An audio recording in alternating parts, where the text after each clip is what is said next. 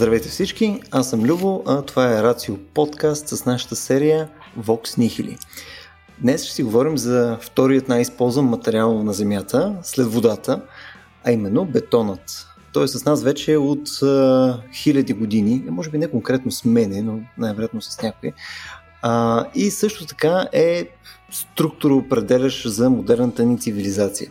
Немалко част от неговата слава се дължи и на относителната му простота. Сега всеки, който е минал покрай строеж и е виждал байчо, който се е навел някъде да разбърква там бетон, горе-долу е наясно как работи, но нека да припомним, ако решите да си изготвите бетон у вас, на вас ви трябват основно 4 неща. Вода, трошен чакъл, фин пясък и цимент. Когато водата направи контакт с цимента, тя съединява частиците му по един такъв а, специфичен начин, по който успява да заключи чакъла и пясъка а, заедно, правейки една такава солидна маса от цялото нещо. Сега според зависи от пропорциите, там добавяне на примеси и така нататък, характеристиките вече на бетона се изменят качествено. Нали, обикновено с някаква конкретна цел. Нали, или да се направи по-здрав, или по-резистентен на влага, или температури и така нататък. Прочие вариации може да се случат. Конкретно по римско време а, те са правили вариации дори с а, конски косми. Примерно, слагали са конски косми, да, стояне, а, за да не се свива толкова много бетона, когато той изсъхва. Също са слагали вътре и кръв. Отново с цел този примес, съответно да доведе до а, количеството вода, което е влязла вътре, да не се разширява а, толкова много, тъй като нали, цимент е, а, тъй като бетона е порест, когато влезе вътре вода и прямо навънка е минус, а, минусови температури, водата започва да се разширява. Не е много веганско това. Точно така, точно така. Та, а, днес бетон се третира под всякакви форми, както може да си представите. Нали, ползват се в него и полимери, и там въглеродни нишки, и прочие заменки на космите и кръвта.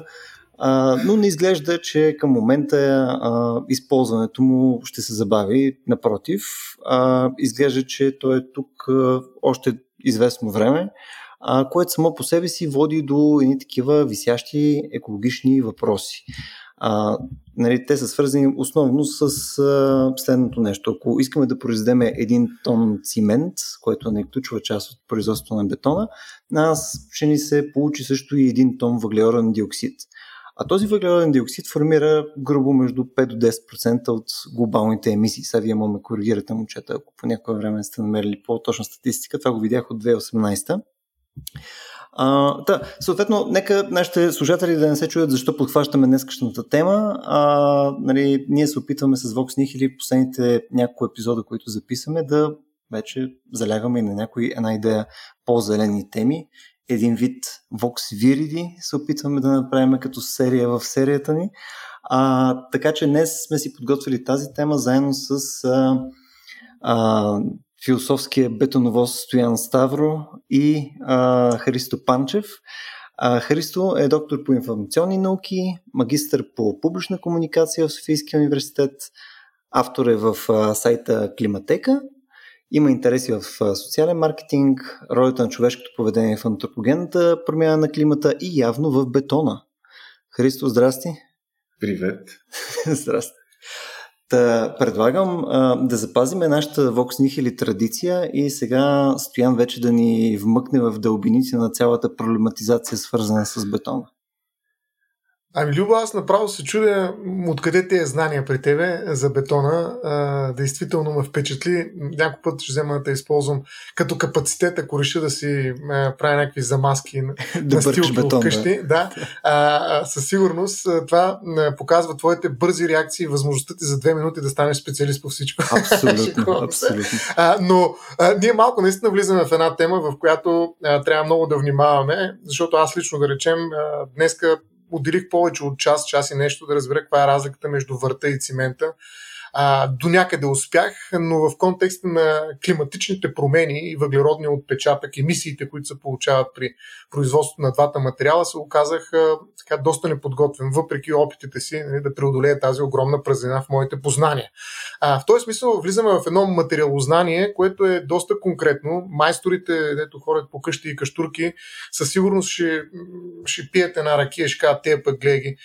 Какво разбирате от месене на, на бъркане на а, да почнали да говорят, но наистина аз съм се чудил много а, как мога да стигна до тая тема бетона и как може това нещо да е интересно за говорене и да, да говорим нещо наречено философия, та дори и етика на бетона. А, и много се радвам, че Христо прие тази така покана. Той самия е автор на една статия, която започва този разговор в Климатека, която ние ще линкнем със сигурност и всички слушатели ще могат да прочитат, ако пожелаят. Този разговор се оказва твърде интересен, твърде любопитен, тъй като, както и ти самия показа, при създаването на бетона се следва една рецепта. И тук е първата, между другото, кулинарна аналогия, която се прави от фирмите, които продават днес бетон, защото те знаят, че след въглищата бетона може би е следващия най-уязвим материал с оглед Европейския зелен пакт, макар че за него не се говори, макар че изглежда така някакси невидима заплаха, която произвежда, както каза, около 8-10% от въглеродните емисии всяка година. Тоест, имат абсолютно силен импакт, по-голям от транспорта на практика или долу-горе равен като него, така че за него не се говори, изглежда невидим, но се правят много аналогии бизнесът, който се занимава с производството на цимент и на бетон, съответно, а, се опитва да запази имиджа на, на възможността за това да създава климатично неутрален бетон. И, и тук се създава една аналогия и съответно култ към бетона. И ще го демонстрирам това съвсем а, така директно с цитат даже, защото бетона се смята за брашното на строителството. Нали? Той се пърка при съотношение на определени съставки. Буквално е някакво колидарно събитие. А нещо повече, нали? правят се торти от бетон, а, правят се най-различни опити, разбира се, за създаване на, на такива интериорни вещи от бетон, а, което някакси се правят и опити за естетизация на бетона, като материал, от който може да се създава изкуство, а, но във всички случаи бетона е вездесъщ. Нали, ние го виждаме навсякъде, както каза и ти. А, и ето, което исках да цитирам нали, едно изказване на Силвио Тиде, който е изпълнителен директор на една от фирмите, произвеждащи в България бетон. А, и той казва следното нещо за бетона. Действително, аз виждам за това, което ще прочета след малко, един култ към а, обожествения бетон в някаква степен. Разбира се, нали, той е прикрит след, зад едни по-скоро секуларни по своята структура изказвания. Но ето го из цитата, към който толкова дълго вървя вече. Аз лично обичам цвета на бетона. Обичам самата му структура. Ако я погледнете много отблизо, ще видите колко красива може да бъде една стена от чист бетон. Архитектите и дизайнерите имат роля в разкриването на красотата на бетона. Ако се занимавах с маркетинг, най-вероятно бих формулирал така. Бетонът може да бъде много, много секси. Да, разбира се, става въпрос за, а, за култ, който е модерен, постмодерен и той няма как да звучи по друг начин. А, минава през красотата на бетона.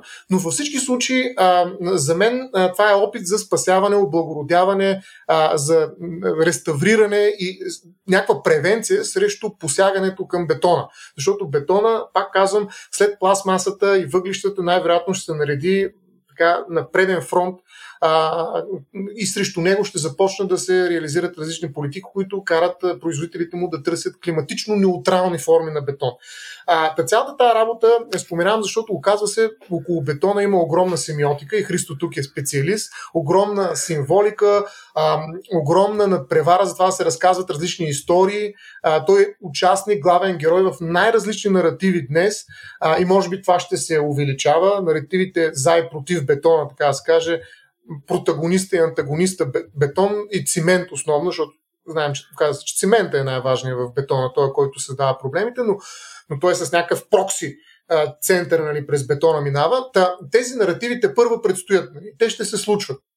И за това ми се иска да попитам Христо, всъщност, а, да ни разкаже малко повече а, за това, защо бетона е толкова важен за нас и защо а, е цялото това разнообразие от разкази, които като че ли започват вече да влизат а, в, а, в медиите и в а, публичните дискусии, свързани с а, климатичната неутралност на Европа, пък и на целия свят. Да. Ами, мене всъщност тази мисъл много ми хареса и има нещо вярно в нея. А, бетона не е лош като цяло. Той, той е много интересен материал, особено 20 век, когато а, той започва, става железобетон, нали, армира mm. се и тогава формите, които могат да архитектите се позволят, стават а, доста по-свободни и доста по-гъвкави от това, което е било, да кажем, рим, римско време. Нали, а, Партенона, който е един от символите на бетонното строителство, може би най-грандиозното нещо, защото той а, мисля, че е, векове наред е бил, ако не хилядолетие, е бил а, най-големият купол в света. Но а, в 20 век бетона а, и, има вече друго значение. И а, по-скоро тук не, не говорим за постмодернизъм, а точно за модернизъм говорим. Защото а, да кажем, Франк Лойд Райт или други от големите архитекти, те са експериментирали и са това, което са те като творци и творенията им благодарение на бетона. Люкорбюзие, примерно, той нали, се води за бащата на дори панелното строителство. Всъщност неговите форми са доста интересни, красиви. Има, има а, архитектурни бижута по света, които правят, са едни от а, примерите за красота в архитектурата. А, може много да говорим за Бразилия, града, за столицата. Hmm. А, тя е един, може би, може би най-мащабният в историята на човечеството проект за град, защото тя е замислена като а, дали, почваме от утре да строим град. То е вписано в конституцията на, на страната още а, в края на 19 век. Мисля, че трябва страната да има столица, която е да в вътрешността на страната.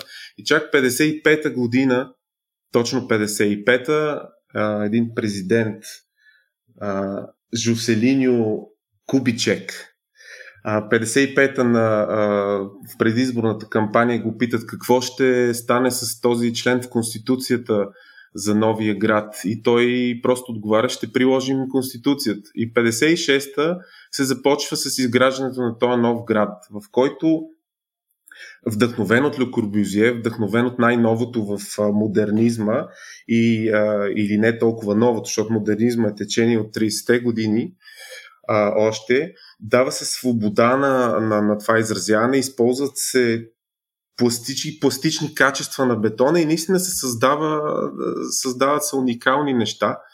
А, факт е обаче, че като град за живеене, Бразилия далеч не е, далеч не е това, което се очаква, защото създава една дистанцираност.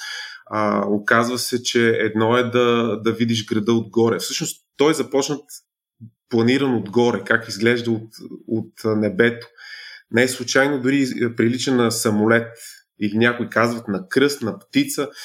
А, едно е, това, това е интересното за бетона. Отгоре той изглежда по един начин, но когато влезеш вътре, заживееш в него, вече а, нещата са други, значенията са други. И, и сега въпросът, големия въпрос е къде сме ние, хората, какво ние правим с бетона. А, не е проблема в самия материал, не може да демонизираме материала. Въпросът е как ние го използваме. Както с преяждането, нали, не храната е проблема, а нашето поведение, нашите липсата на задръжки и всичко останало. И може би, може би е добре да почнем с малко цифри, защото наистина всички, всички цифри около бетона са много интересни. Първо, Те са и много големи. Да. Първо, Милиони, гигатонове и т.н. Говори се наистина, наистина от високо се гледа там, от, от небето. Та, хубавите неща, ако можем да, да ги разделим на хубави и лоши, Циментовата индустрия допринася, например, в световната економика с 5,4% към, към глобалния брутен вътрешен продукт. Към световната заето с 7,7%. 7,7% от всички заети по света са заети в нещо свързано с бетона. От майсторите, дето редат плочки, до, до хората, дето дишат праха в циментовите заводи. Производството на цимент достига пик през 2014 и то е 4,2 милиарда тона. 1 милиард тона е 1 гигатон. Значи почваме от тук в гигатонове да действаме. 4,2 гигатона. Общо взето движим се в тези рамки сега. 4,1 и 2. И идват интересните неща. 9% от водата за индустриални нужди световно, която се ползва, отива за за тази субстанция. Това е 1,7% от цялата консумация на питейна вода в света. Ам, много вече има войни за вода. А, всъщност 75% мисля, че от а, цялата тая вода, която се използва, 1,7%, се случва в райони, в които водата е оскъдна. Затова вече се говори за войни за вода, но и за войни за пясък. Индия, например, а, която знаем, там, там се строи много, постоянно се отвоява търсенето на, на пясък. Всъщност пясък в Индия е в момента най-търсения суров материал. И там има война, войни, включително с насилие, с жертви, войни за пясък. Има ограбване на пясък от села, отиват камионите, взимат пясъка на, на едното село, оставят... грабеж на пясък. Грабеж на пясък, защото пясъка а, е много търсен. А, всъщност, ако, ако минем, ако можем така да, да прехвърлим нещата на българска почва, тези 4,2 милиарда тона как изглеждат, как, как да си ги представим ние. Да си представим, че цялата територия на България е покрита с 10 см бетонов слой. Това, а, за да се случи, са необходими около 4,1-2 мегатона цимент, колкото света произвежда за една година. И почти и целият сигурно... пясък, почти да. целият пясък на българските Точно. плажове. Да. И три пълни обема на язовир Искър. Три пълни обема на язовир Искър. Значи Ето това вече... говорим за, за количество само за една година произведен в света а, бетон. Значи няма да е само бетономорие, ще е бетонобългария. Е, Бетон... да. Бетонотопия. Бетонотопия. Ли си това? 111 хиляди квадратни километра. Това, това не мога да си го представим всъщност на практика. Да, какво огромно количество е. Мен това ми звучи супер яко. Знам, че е ужасно, обаче ми звучи супер яко. Искам Много се лее. Представете си, да. Каква То, интересно за колко години ще покрием цялата земя, нали, на практика, защото един от големите екологични проблеми е всъщност точно това запечатване на земята под бетона. Тоест бетона покрива площадки, пясъчни дюни и всякакви други неща mm. и ги превръща в така уж благоустроени територии, готови за застрояване. Mm. И всъщност една от големите битки за свободната земя е битката срещу бетона. Но се оказва, че с един такъв пласт ние покриваме територия колкото тази на страната, в която живеем, на България. Тоест, ние спокойно може да покрием а, целия свят с а, нали, една бетонна площадка да превърнем всичко и Имаме... дивата природа да, да бъде затворена под нея. То е много лесно това, защото бе, цимента се прави лесно. Просто скала, която е... А, това варови. са варовикови скали. Повечето от скалите са а, с, на, на такава основа има ги в изобилие, т.е. много е лесно ние това да го и направим. Ефтино. Стига, да, и, и сравнително ефтино. Да. И, а, и каменната ера, нали, знае, знаем, не е свършила поради недостиг на камъни. А, и въглищата няма да спрем да ги използвам, защото ще, ще свършат. Същото и с бетона. Ще, ще трябва да се преориентираме не защото а, нямаме варовик, ами защото има други ефекти. И тук идваме до, до климатичните ефекти. Те са много интересни, защото един тон а, цимент всъщност отделя 900 кг въглероден диоксид. Почти един тон въглероден диоксид. А, как става това? Значи 4% от световните въглеродни емисии, говорим за всичките годишни световни въглеродни емисии, 4% се отделят в производството на цимент, в самата индустрия. В самата индустрия, значи изгарянето на за енергията, за добиването. Още 4% обаче се генерират в химическата реакция, която свързва цимента, пясъка и водата в това нещо, наречено бетон. Това нещо, което е толкова здраво и което може да а, ни надживява и да продължава хиляди години след нас. 4%, значи 8% от а, световните въглеродни а, емисии на въглероден диоксид идват от а, бетона. И за сравнение, Китай а, за година а, отделя тук, това са цифри от 2018, мисля, за година 9,5%, САЩ са към 5%, Европейския съюз 3,1%. Като съпоставим, виждаме, че, че циментовата индустрия, ако беше държава, ще да е третата по големина след Китай и САЩ и по-голям емитор на CO2 от целия Европейски съюз, което са смайващи цифри. Много mm. интересни. Да. Но ние си обичаме бетона, да? В смисъл и в България панелките са типичен пример за това, че всъщност наистина някакси любовта между човека и бетона се е материализирала по един а, изваждаш очите начин. Нали? Нищо, че нашата архитектура нали, може наистина да бъде а, чудовищно грозна, но въпреки всичко а, този култ, за който нали, по-скоро за него казах, че е постмодерен, че бетона със сигурност е част от модернизацията на света, но опита да, да обичаме бетона а, mm-hmm. през неговата красота, нали, някакси вече е постмодерна интерпретация на, на този модернизъм зад бетона. Но, но мен ми е интересно, ти се занимава и с такъв проект, а, а, който е, а, касае панелките и изобщо архитектурата в България. И даже аз мислих да зачита нещо от него. А, става въпрос за блок номер 4, имаше изложба, ще пуснем също линк, за да се види. А, но ти имаш там в, а, почти на края на тази книга, книжка, брошура, казваш нещо много любопитно, което ми се иска да, да споделя. А, то е до някъде свързано именно с контекст, бетона като контекст в някаква степен, защото ще кажеш малко по-подробно, може би, за тази разлика между пиксела и общата картина, в която съществуват сградите и в която живеят хората. А, но ето какво казваш ти там, защото текстът е твой. А, град, в който повечето хора са за малко, а проблемите на контекста се поставят на следващите поколения. Говорим за София. Основно, като че ли практичен град, обаче, в който имаш пълна свобода да правиш каквото си поискаш. Ако имаш терен, да го застроиш както си искаш. Ако имаш апартамент или сграда, да я премениш по свой вкус и желание. Практичност, развиване на самотек, интуитивно и без план. Град, в който цитирам със съкръщение, почти всички сме собственици, но, не продължа, но продължаваме да живеем като пролетариус, който не притежа, кои, а, които не притежават нищо. Нямаме нищо, защото контекстът ни е все така чуж. Той принадлежи на другите и понеже не е наш, не ни пука за него. Устъкляване, климатици, разноцветна дограма и топлоизолация във всякакви нюанси.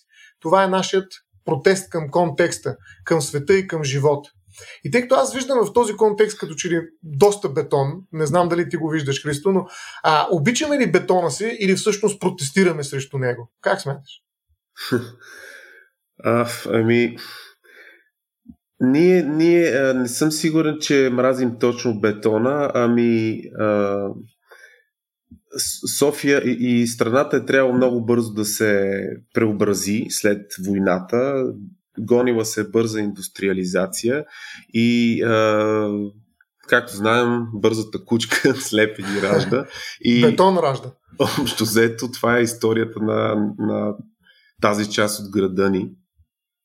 И тук много, много пластове. Това е малко различна тема, защото тук вече говорим ние какво правим с а, с средата. И Той така, но ако обичаме бетона, проект... няма да може да се откажем от него. Ако го мразим, може би ще го преодолеем и това ще има някакви климатични последици. Тоест, искаме се да, да, да разнищем и да деконструираме в някаква степен тази връзка, интимна, може би, между човека и бетона, включително в София. Ами, бетонът, това е, както казах, е, има общо с преяждането и, и изобщо с, както и ти каза, с готвенето.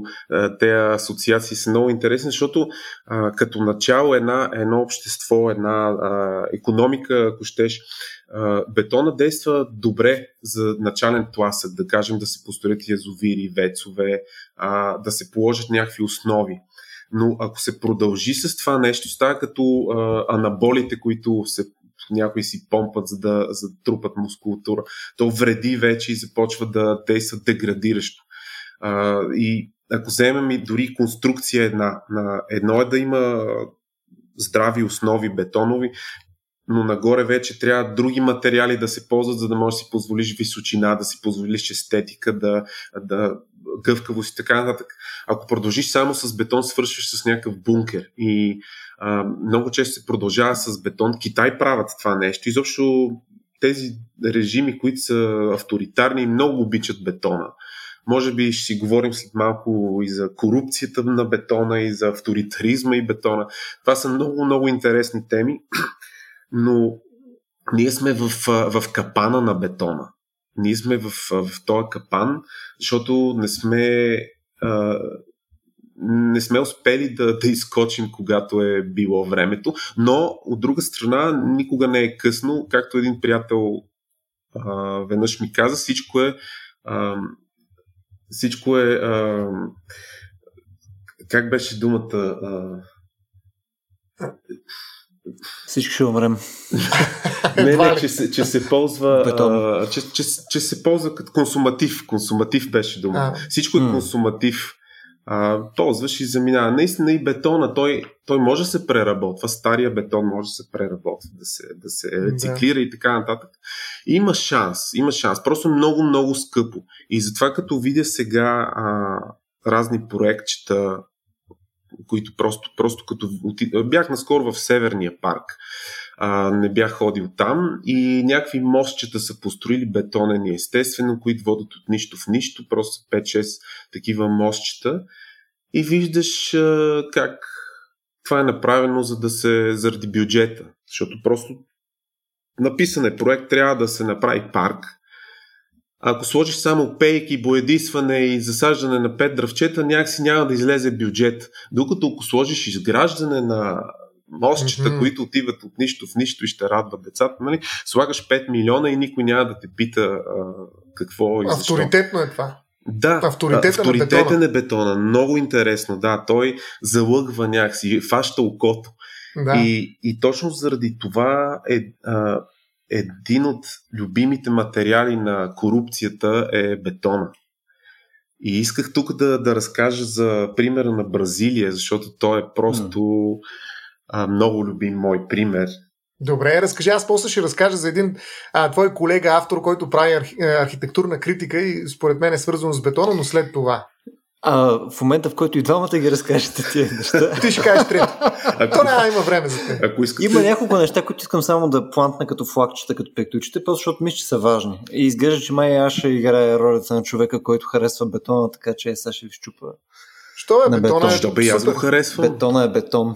Много му го харесваме май всички. Какво му е? Но почваме с корупцията първо, защото тя е нали, най- най-перспективна. Точно така и корупция харесваме, да. Дай да видим.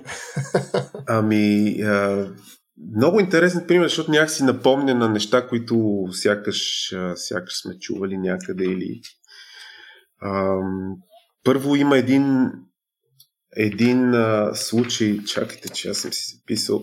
Да, Пауло Малуф се казва. 40 години е във властта в Бразилия, в а, Сауло Пауло. Има а, там една магистрала, която се казва ми, а, Минюкао което значи червият или нещо такова. Mm. А, това е магистрала, която върви през града, повдигната естакада. Строи се нещо, нещо като магистрала Хемос, само дето си представете магистрала Хемос, която се строи само от една партия. Та, Става, стават разследвания в един момент. Дилма Русев идва на власт, променя се съдебната система и започва да работи. И човекът Малуф се оказва, че в рамките на тези 40 години е отклонил 1 милиард долара за, за свой кеф. За шкафчета, за, за имоти, за така нататък. А, много интересен човек. Той е популист, типичен, винаги успя да се задържи във властта. Много добре така говори на народен език. Хората Гардиан имаше интересна статия за него и а, посочва Гардиан цинизмът в обществото според, а, според автора в статията достига такива нива, че хората, а, хората го предпочитат този Малуф, защото той краде, но завършва нещата до край. Значи няма лошо краде, но гради, както казват тук. И а, Но това не е нищо всъщност. Това изобщо не е Но така, случай, бе, за е който някакъв... аз искам да разкажа. Това е някакъв кодекс на бетона. Бе. Като кажеш, че ще строиш бетон, до край го строиш. Това е. Думата му е да, бетон, да. А, всъщност не е, това, не е това историята, защото а, може би сте чували за Car Wash, една, едно разследване, което излиза вече след този малув, и се оказва, че 5 милиарда долара са завъртяни в корупционни схеми в Бразилия. Кар лош, защото много често парите се перат през, през бензиностанции и такива автомивки.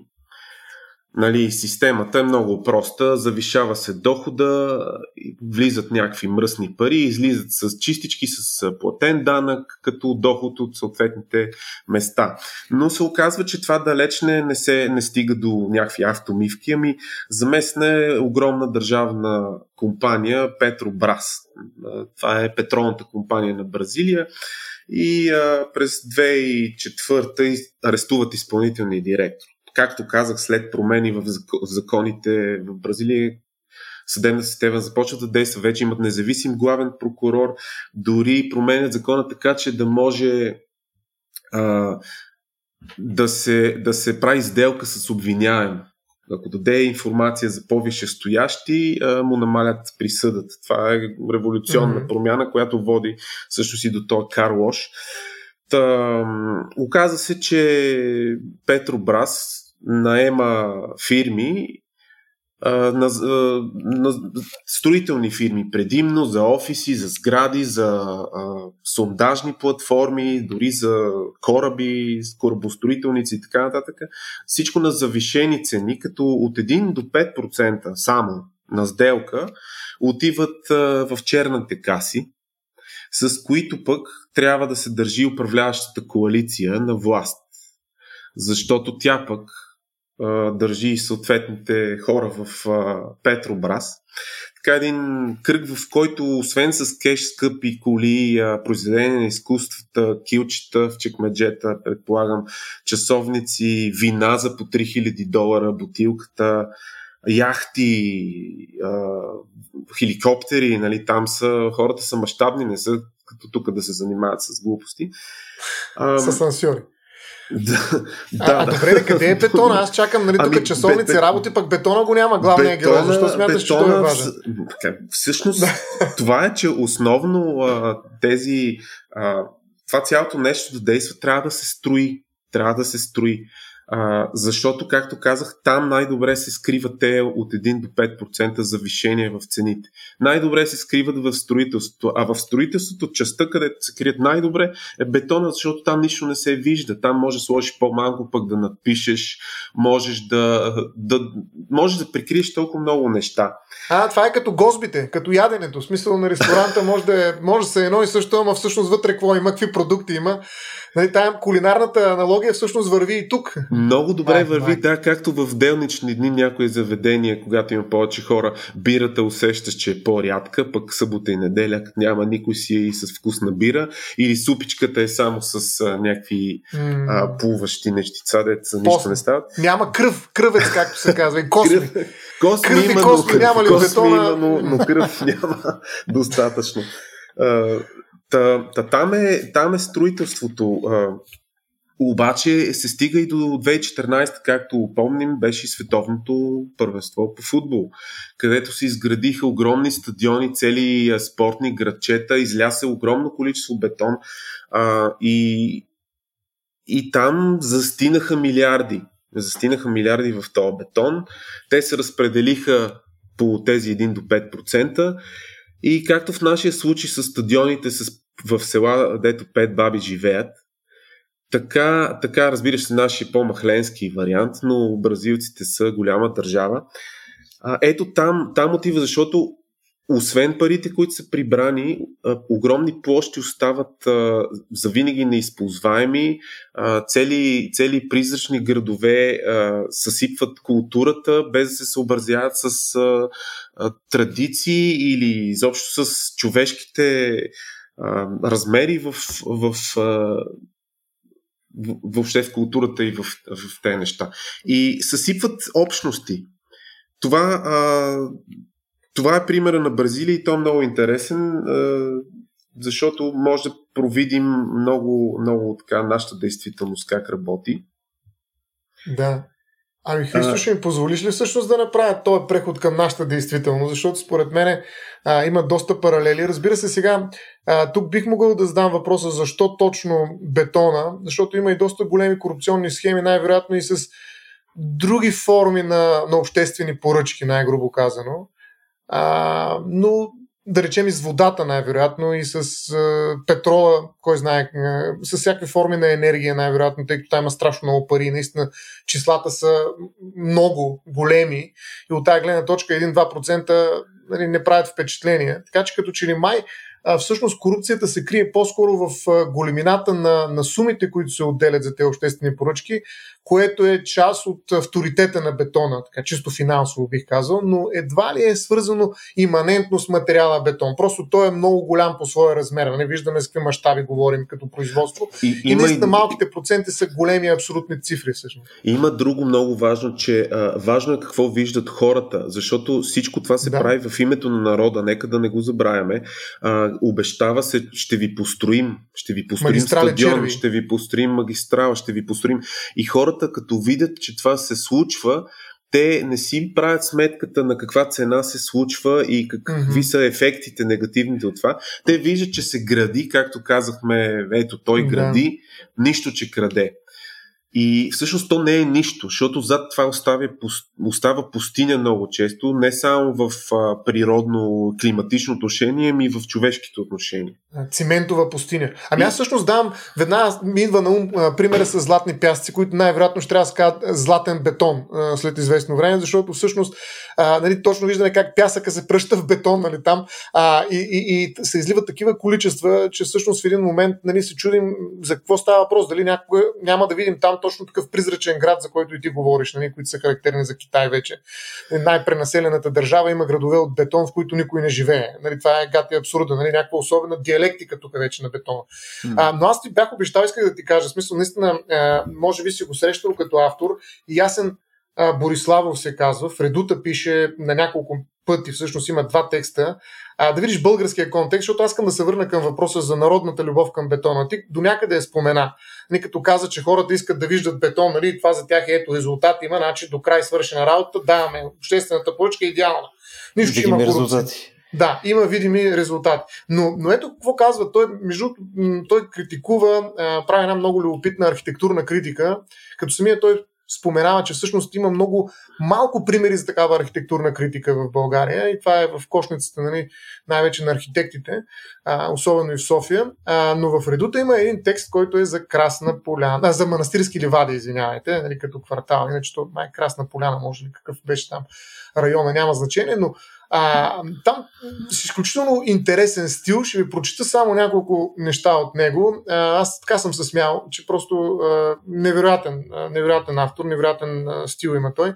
Та, ето какво казва той за а, въпросните ливади. Нали, те ливади отдавна са просто циментови а, петна.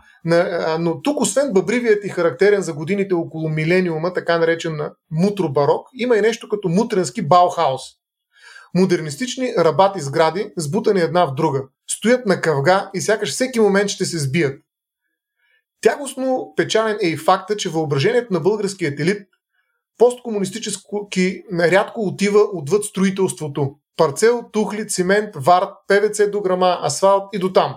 Ако това не стане, не е трудно да се прогнозира близкото бъдеще, т.е. той казва, ако не стане някаква промяна, защото тук се кръщавам, mm-hmm. а, не, се, не е трудно да се прогнозира близкото бъдеще на манастирски ливади, пък и на други подобни квартали.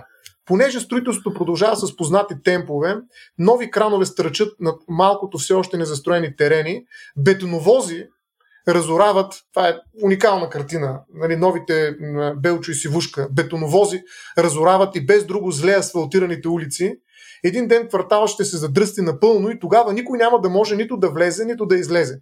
Защото освен граждански има и физически закони. Няма как на парцел за триетажна къща да построиш два 7-етажни блока, пред които да паркират 30 коли. И тогава от Discovery с дрон ще снимат това урбанистично чудо, за да покажат на света къде живеят най-простите хора на Земята, където всеки е по-голям тарикат от другия. Ще спра до тук, обаче според мен наистина а, освен, че а, бетона така има авторитет в обществените поръчки, наистина става просто за големи пари а, и за нещо, което видимо се гради, нищо, че се краде. А всъщност виждаме, че и а, бетона е част от българския тарикатлък. Нали, ако можеш да вкараш повече бетон и да създадеш по-голяма квадратура, ми трябва да го направиш. Особено пък ако трябва да си играеш с кота корнист, нали, създаването на всякаква архитектура под, в така наречените тавански е, части на сградата. Тоест, а, бетона а, е буквално като, как да кажа, като някаква универсална мяра за пространство, което ти можеш да притежаваш. Нали, това е второто име на собствеността, превърнато през квадратни метри в площи. А, и хората се опитват да си го осигурят като някакъв капитал, т.е. да притежават бетон под формата на пространство. Нали, тук вече аналогията става голяма. Бетона това е пространство за живот. Това е жизнена среда, в крайна сметка, че не остава нищо друго улици са разкопани. А, нали, даже той се шегува в статията си, а, че а, по време на карантината не трябва да се отварят прозорците, защото те били толкова близко един до друг, че всъщност нямало дистанция между тях. А, и затова не могат да се отварят прозорците, нали, хората, които живеят в манастирски лива. Е, брутален е, аз бих препоръчал на всеки да прочете тези два текста. Нали, изключително чувство за хумор, но изключителен сарказъм за това как хората а, действително жадуват нали, за, за бетон. Нали, да си го построят, да си го а, при, по някакъв начин заградат, обградат. Нищо, че наоколо няма никаква инфраструктура. Нищо, че наистина в един момент не могат да излезат от бетона си. И бетона ще се превърне от пространство за живот в пространство за смърт нали, в някаква степен, защото ако не можеш да излезеш, това е един уникален а, такъв затворен свят, в който бетона е най-важен. Нали, култа към бетона се превръща в храм, нали, който е без изход. А, и в този смисъл това може да се види наистина и в едно много по-низко ниво а, така архитектурно, бих казал, извън нали, тези големи проекти за магистрали, мостове, които наистина са невъзможни според мен без бетон. С всичките реки, които по някакъв начин ние сме успели да прескочим и да създадем цивилизация и селища, които не се спират от реките, всъщност са прескочени благодарение на бетона, защото дървените мостове пуснем нали, един огън там и изчезват. Нали, след това не, трябва да го възстановявам нали, колко се наброи месеци, години и така нататък. Така че бетона е имал огромни проекти за цивилизацията и е създал възможности, които ние нямаше как да имаме без него. Така че нали, трябва да му кажем много голямо благодаря на бетона, със сигурност. Въпросът е, че той има и такъв микрожанр, в който хората са тарикати и си правят нали, сметки за повече бетон. И това го виждаме в България. Тоест, Народната любов към бетона минава както през голямата магистрала, така и през квадратните метри на жилището, включително и те, които са с идеални части от общите части на сградата. Тоест, аз твърдя и смятам, че наистина има една такава а, любов. Тук може би не е точно и към бетона, по-скоро към цимента, хоросана между тухлите, защото ако искаме тухла да се вземем, тогава някакси се сплесква. Между тухлите влиза цимента през хоросана. Да. Тук... Но така или иначе, тази любов е жива. И аз Ама... смятам, че а, а, нали, тя се материализира навсякъде около нас. Ама виж, тук става, става дума за нещо друго. То е любовта за пространството отвъд довара. И това си е нещо много изконно българско, което според мен още може да го проследим а, във времето, в което сме живяли в държава, която а, нали, не е нашата държава. А, и, и се чувстваш най-сигурно отвъд довара. И а, това пространство, в което си е чисто твоето и външното не те интересува, това този менталитет си ни преследва до, до ден днешен, дори, дори включително и чувството, че все още не живееш в държавата, която е твоя. И това, това избива в едно не неуважение, ми ненавист към контекста, към външната среда. Точно това, за което пише в проекта блок номер 4, той е с, а, с картини, с то по-артистичен проект. И той не, фокусът тук не е самия бетон. Ние ще направим с каквото ни, ни се даде и кирпич и, и а, стария хорусан. Просто тук има нещо друго. Това е не, на липсата на усещане за общото, за контекста, за външната среда. Дори ако щеш а, естетическите ни разбирания. И, и не на последно място а, регулацията. Много е важно, защото то, то е целият казус с манастирски ливади, изобщо с, с всичко това, то се решава с една добра регулация. Да кажем, имаше нещо, което се нарича плътност на застрояване. А, нямаш Кинта. право, окей, имаш си Кинта там... Е друго. А, и Коефициент на интензивност при застрояването, да. Да. Ами, а, имаш си а, там един декар земя, обаче можеш само 30% или 20% от тях да направиш къща. Съответно, корнизът ти е толкова, ама няма подпокривни пространства, защото тук има корниз, обаче а, нали, Оттам има, има покривно пространство и се оказа, че подпокривното пространство е още ни три етажа.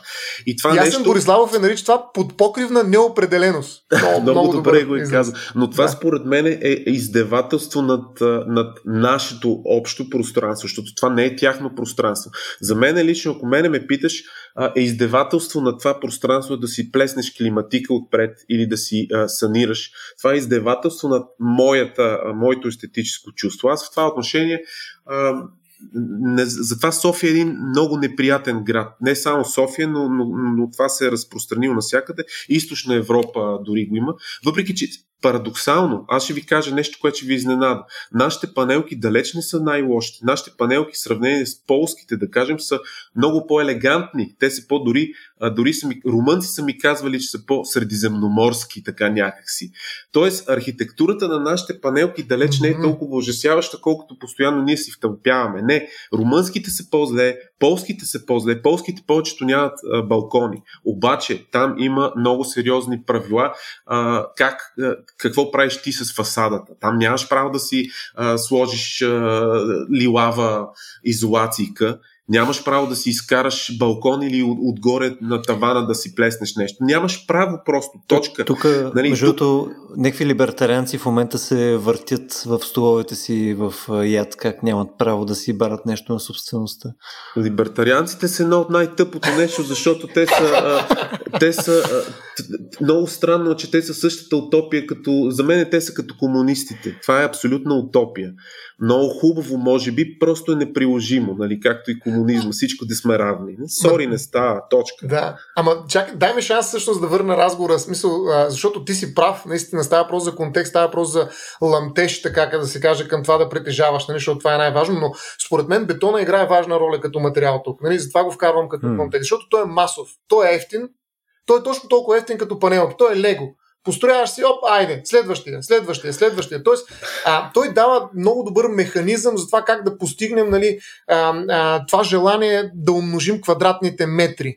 Нали, т.е. да създаваме площ под формата на бетон, нали, на бетоново рамкирана площ. Тоест, ако бетона го нямаше, ако ние трябваше да строим с други материали, най-вероятно, нали, така си мисля, а, манастирски ливади ще изглежда по друг начин. Просто нямаше Е, да е да. толкова ефтино. Нямаше да, а, да можем толкова лесно да, да произвеждаме м, такива циментни Такива грозоти, да. пространства. Да, тоест, Ами, едно време да построиш е било по-скъпо, затова се строили по... Еми, Нали, строи е. на който може. Наистина, бетона е, това е нещо като пластмаса. Да, то ти е. дава някаква възможност да, да нещо ефтино. Но, но ние сме творци. Човека е творец. А, а бетона е неговата глина. Това е ефтината Ау! глина. Ами да, всъщност това е много... Сещам се за една история в Куба, как а, един м, познат, познати, в смисъл те са на практика роднини. А, живяли са в Куба а, и някакъв бетоновоз нещо се, не знам какво станало, авария и сипал си целият бетон. И наш, нашия човек казва на, на кубинеца, тук трябва да извикате нещо да го изчистят. Това като се втвърди, ще стане камара, тук не може да го изчистят. И кубинец казва, спокойно, спокойно, сега ще виж, само стой и гледай. И в следващия момент хора на пълчища се появили от всякъде, като, като мравки на мед, с кой с кофичка от кисело мляко, кой с някаква паничка. Всеки почна да граби от този бетон и да си носи обратно към, към къщи, да запълни някоя пукнатина, да замаже някоя плочка. И бетона се изчистил до, до последния квадратен Мгм. сантиметр. Просто това е той е клей, цен, ценност, който слепва нашите жизнени пространства и ги прави по... Значи ние сме по-наш. направени от пръст, но сградите са ни от цимент, нали? Еми той това е пръст. Ето, в крайна сметка това, което казваме, е, че нали, бетона в крайна сметка е материал. Е, то е нещо, което по никакъв начин не е, не е грозно или задължително прекрасно там по начин, по който Стоян го описал този цитата на, на човека, който произвежда Красотата на бетона. да. А, смисъл, в крайна сметка зависи ние какво ще направим с него. Нали, от там нататък е вече някакъв разговор, защо правим такива ужаси с него, нали, а, защо е такъв, такъв потрес.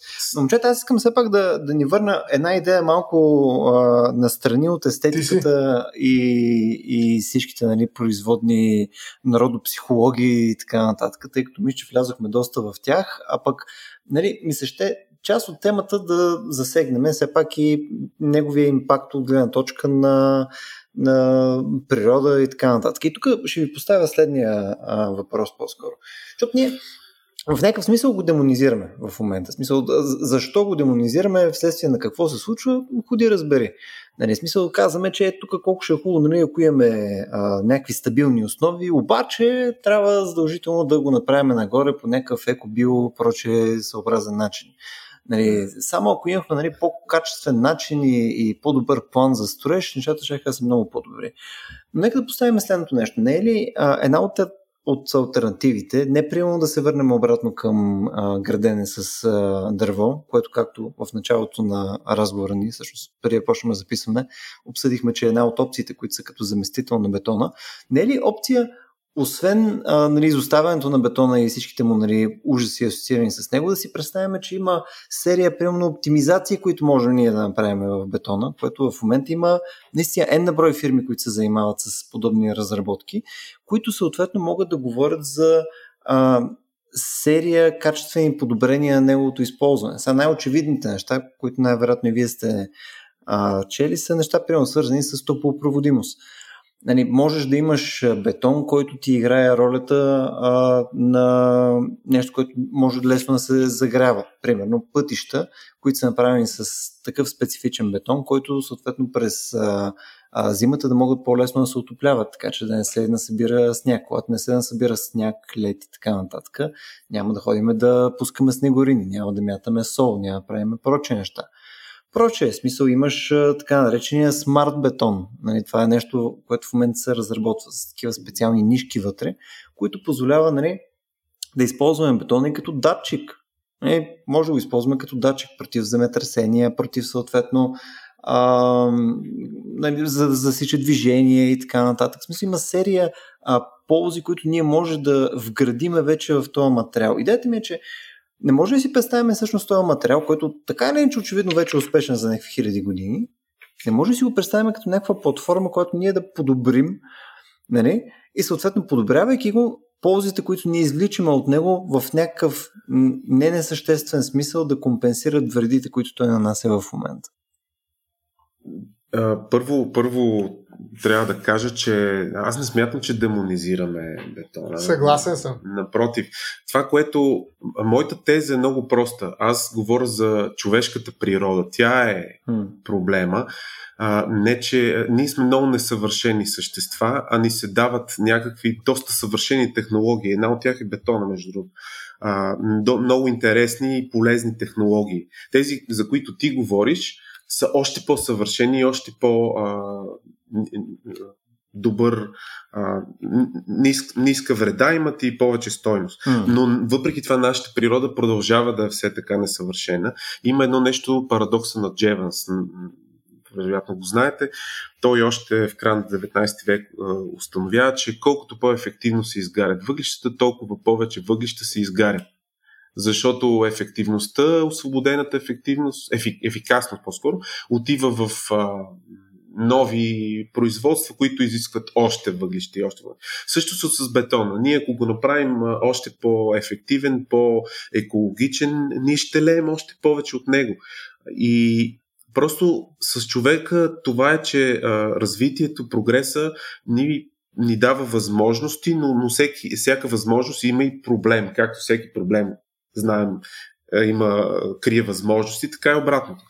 Та, ние а, е, трябва да осъзнаем и да устойностим ефектите от бетона. Според мен това е много по-важно да, да видим какви са те, да, да ги включим в цената дори ако трябва и да потърсим альтернативи, включително и за тези, които ти казваш. Факт е, че науката не спи, измисля много по- а, добри заместители на традиционния портлад цимент или и на всякакви други строителни материали. Това е индустрия, дето бълва нон-стоп някакви гениални, леки, топло изолационни неща, които просто ефтини и точно това е ключа ефтини. Колкото по-ефтини, толкова какво? Ще има повече манастирски ливади, които ще се заливат с а, нашата човещинка. Това е. Нашата човещинка е това, което се лее по градове и села, а не е бетона.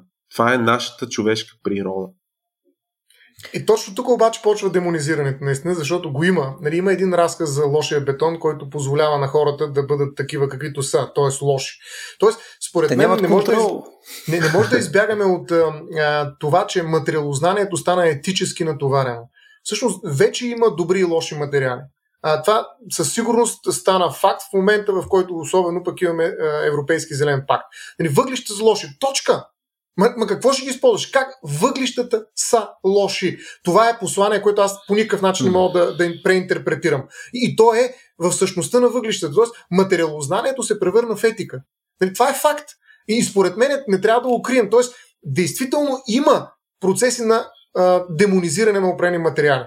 Но това, което ние правим, не е част от този процес, защото аз се опитвам по-скоро, или поне което аз се опитвам да направя, е да разкажа различни разкази за, за бетона. Тоест, бетона е герой. Mm. Това е като червената шапчица. Нали, тя може mm. да участва в различни разкази, тя може да е добър, лош герой и така нататък. Тоест, ние създаваме една митология около бетона. Може да е Прометей. Кой беше той да беше създал? Тук бях го намерил, между другото, Джон Смитън, 18 век. Нали, това е човека, който е създал, нали, едва ли не, а, цимента, така както го познаваме ние. Това е човека, който ни е дал, както огъня ни е дал някога някой друг, а, циментовия Прометей. Нали, ето един разказ. Аз обичам красотата на бетона, искам да се любя с него. Друг разказ. Може да има някаква такава нова сексуалност, която е свързана с цимента. Що не? Що като моя обувки да, а, а, да любя, с извинение, нещо да не люби цимент в крайна сметка. А, има, знам, че имаше една такава история за една жена, която обичаше а, стената в а, Берлин. А, и тя беше разказана многократно. А, та в този смисъл ние не, не демонизираме, но представяме разкази, които демонизират бетона. Има и разкази, които го възвеличават като вездесъщия материал. Според мен те съществуват паралелно. Не може да ги избягаме. Въпросът е, кой от тези разкази набира достатъчна скорост и съответно тежест, легитимира се като политик. И това вече може да отговорим съвсем ясно на този въпрос. Европейския съюз със сигурност превръща в политика по-скоро негативни разкази за бетона. Съответно, те много добре знаят, че това няма как да се отървем от него. Не можем. Това не е само въпрос на, на природа, макар че повечето поведенчески економисти казват, бе, ви си философствайте там и тиците, обаче в крайна сметка хората купуват бетон. Като им предложи зелен бетон, някакви альтернативи, които са три пъти по-скъпо, дори да са 20% по-скъпо, те не ги купуват.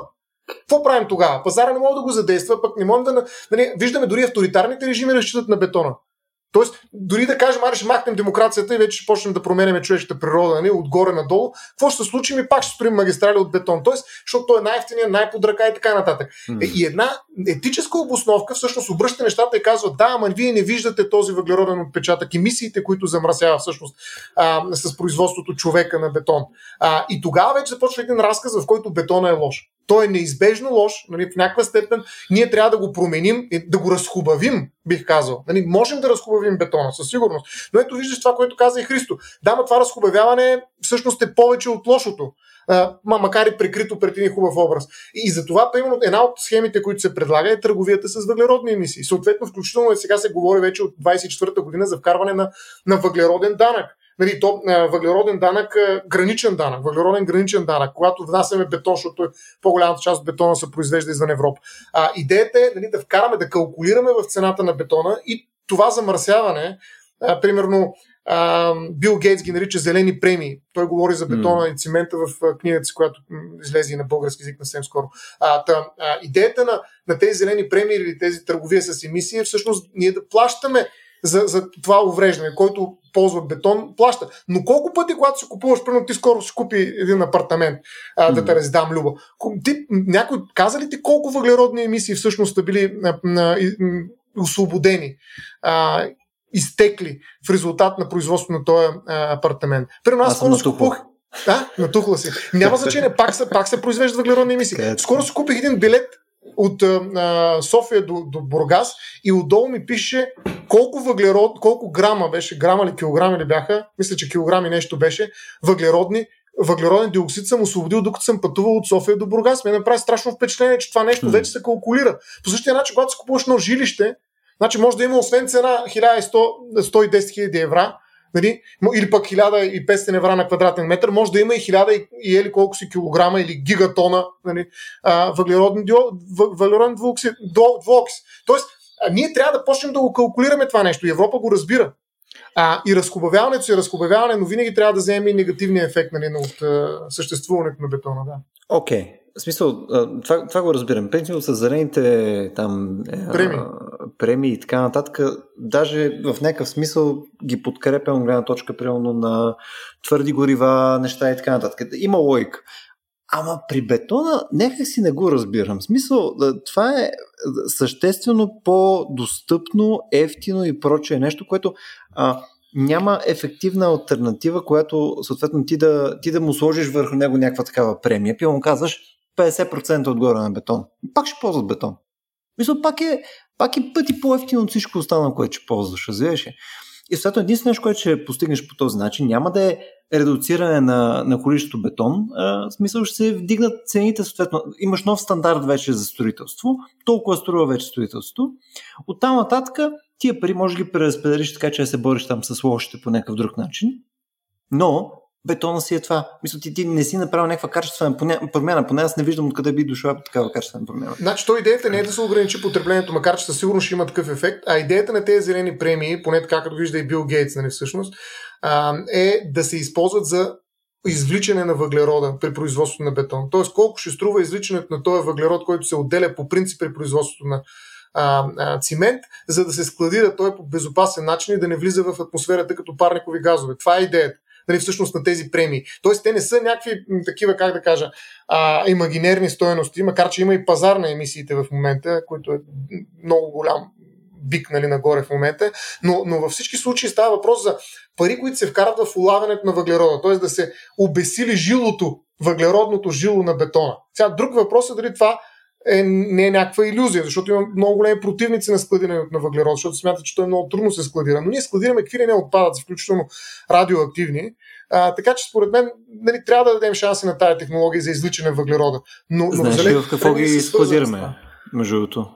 Радиоактивните в отпадъци в а, такива пукнатини, от които сме излекли нефт. Поне така се твърди, нали, че там трябва да са... Така е, така, но принципно все пак трябва да се запечата с нещо. Точно така, да. И един от материалите, с които се запечатва е той е вид а, керамика, мисля, и се нарича гранкрит. И следно той ти е една от альтернативите всъщност на бетона, защото също е относително ефтин, а, mm-hmm. има висока якост и е нещо, което е като а, ефтина альтернатива за изграждане на жилища, прямо в третия свят в момента. Grand Creed. Random fact of the day.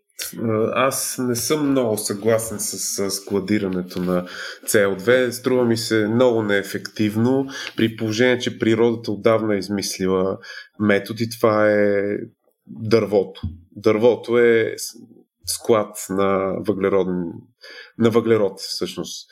И а, трябва да, съответно, може би материалът, строителният материал на бъдещето, може би наистина ще е дървесината, защото при едно добро планиране, при а, нали, когато не се използва дървесината за огрев, както тук, се използва за като материал, а, с, да кажем, гори, които са планирани един век напред, кога, кое дърво точно кога ще се отреже и кога ще се посади друго, кога ще порасне и така нататък. И този материал се използва. Това, това е складиран въглерод, който а, директно влиза в някаква употреба и остава заключен там. Докато хранилището не знаеш кога ще стане някакъв заметръс, леко ще се размества земните пластове и ще излезе от друго място. Примерно. А, и... а между другото, само да, ти, само да ти кажа тук, защото това съм а, чел много по този въпрос. Между другото, и, има изследвания, които казват, че ако искаме да, да вкараме въглерода, който произвеждаме, нали, това е 51 милиарда в, тона а, годишно, а, трябва, да, трябва да посеем няколко планети, едва ли не дървета. Тоест, на практика, действително дърветата хващат въглерод. Нали? Това е начинът, който природата го прави. А, но, но го е правила милиони години, докато направи тези а, залежи от нефт, въглища и прочее, за да го направи в състояние, в което наистина няма как да изтече, макар че гъста изтича. А, в този смисъл, то е альтернатива, но, но не е реална альтернатива. Тоест, количеството дървета, които трябва да бъдат засадени и да пораснат, за да уловят 51 милиард тона, е, са огромни. Тоест, на практика тази альтернатива, тя се послужва много често и аз знам, че тя се рекламира много, но всъщност има проучване за това колко всъщност въглерод може да хване едно дърво.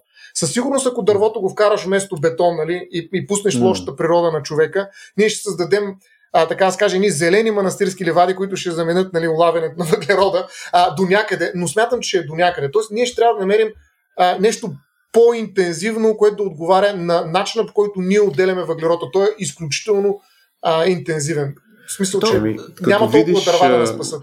Като видиш графиката, сега не е пред мене, но с как флукту, флуктуациите mm. с а, емисиите а, по месеци, като ги видиш на въглеродните да. емисии и виждаш как а, те рязко падат през от май месец нататък започват да падат и най-низки са нали, в разгара на лятото, когато лятото в северното полукълбо става дума, защото там има повече суша, съответно повече дървета. Mm. И това са едни много сериозни флуктуации. Те се дължат изцяло на това, че през пролета дърветата се раззеленяват, после окапват листата и така нататък. Тоест, това са проценти, които не са за подценяване. И а, един от основните една от основните причини за покачването на емисиите всъщност е обез, обезлесяването. И, а, сигурност, ние да, трябва, и, и климатичните промени точно тук някакси ги подценяваме в този разговор, въпреки че те са слона в стаята. Mm-hmm. Те са това, кое не е толкова, не, ние говориме за естетика, за такива неща. Всъщност това е нещо, голямото чудовище, което чука на вратата и ще влезе скоро, още това десетилетие.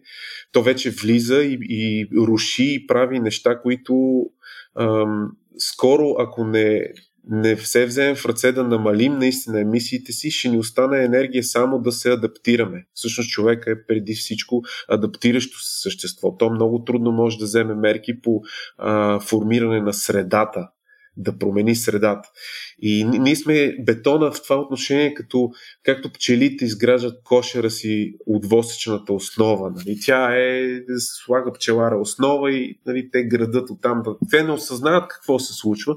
Така и ние вече градиме, градиме по тая основа, която ни е заложена и нека си не може да видиме цялата картина. А тя определено е а, притеснителна затова, когато ти споменаваш за слагане на а, цена, а, повишаване на цените, това, това не е някаква прищявка, не е въпросът дали искаме или не искаме да ограничим употребата на въглища или бетон, за това с демонизирането също, за което става дума. Това е, това е крайна необходимост. Иначе въглищата са много симпатични, когато гледаш някакъв влак, който работи на въглища от тези стари. Тутов, тутов. Да, това има даже теснолинейка, от нашата теснолинейка Родопската, може да си наймеш такъв локомотив с да, това е много интересно. На въглища. Не, не знам, да, на въглища. Хилядатина лева някъде излиза. И това е окей, okay, аз съм супер за това да остане. Тоест, това е симпатично. А, така като, като някаква екзотика от миналото. Просто това са неща от миналото. Въглищата са неща от миналото. Що се отнася до бетона, ние още не можем да осъзнаем, защото 20 век всъщност е века, в който ние видяхме, усетихме вкуса на, а, на ползите от бетона, с а, язовирите, които се построиха в този век, с а, болници, с а, решиха се проблеми, хигиенни проблеми, които а, хилядолетия наред са морили нашия вид. И чак сега ние ги решихме и сега изведнъж да му кажеш на този същия вид, а всъщност този век направихме нали, големи глупости и бетона. Не, не, реално ние просто трябва да знаем. Сега сме стигнали до тук, дай да видим от тук на къде. А, това, което говорихме за градинките, мостче от нищо в нищо, това зачеркваш, това е излишно болници, такива неща, окей, нека се строи. Има неща, в които бетон е нужен и в които е вреден. Точно това е. Не трябва да демонизираме материала, трябва да демонизираме глупостта. Глупостта е основният ни проблем. Липсата на планиране, липсата на регулации, както говорихме в случая с квартали. Нужни са регулации за това, а за да има смислени регулации, трябва да има база, някаква научна база или, както тук говорим, етична, философска база на цялото нещо то се а, калкулира и се смята и казваш. От тук нататък, драги зрители, продължаваме по този път. Ама няма искам, няма не искам. Нали, не говоря сега за авторитарно налагане. И между другото, като казваш ти за европейския зелен план и така нататък, ние пропуснахме за Китай да кажем, но не може един разговор за бетона да не каже mm. няколко думи за Китай.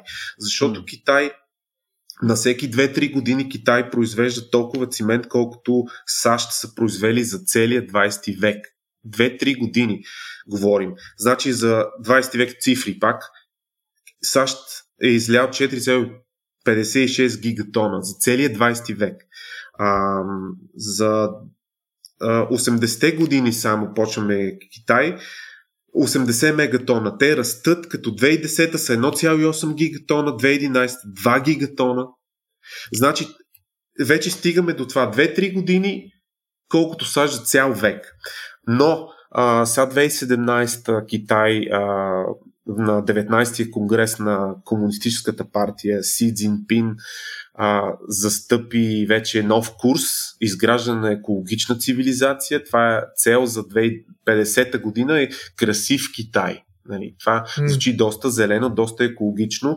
А, петилетката, както знаем, те действат на петилетка 2021-2025 е изграждане на тази екологична цивилизация. Между другото, 2011... За успеят. Ами не, не, те залагат... Бил, точно това искам да ви кажа. 2011 попаднах в Министерството на регионалното развитие инфраструктурата. То е холандското става дума. На mm. околната среда инфраструктурата. Мисля, че така беше формулирано. И, и представяне на тогава коя петилетка беше, не знам, ама една от петилетките, която следваше. Презентация, какво ще стане? И китайци там разправят Китай за следващата петилетка. Тогава Китай беше една изключително въглишна страна. Ам, нямаше никакво решение на този въпрос. И петилетката казва, китайца ще бъде, а, ние ще произвеждаме повече мощности за производство на възоб... енергия от възобновяеми източници, повече от всички в света. Еми, постигнаха го, мина тази петилетка тогава, която гледах презентацията, постигнаха го, така че те ще постигнат това, но тук бележката е тази. Той планира това за Китай. В същото време, знаете, Belt and Road Initiative, превеждате mm. на български един пояс, един път. Това е инициативата, в която а, Китай а, инвестира в а, страни в Африка, включително и в Европа, някои от тях с нестабилни демокрации, нестабилни економики.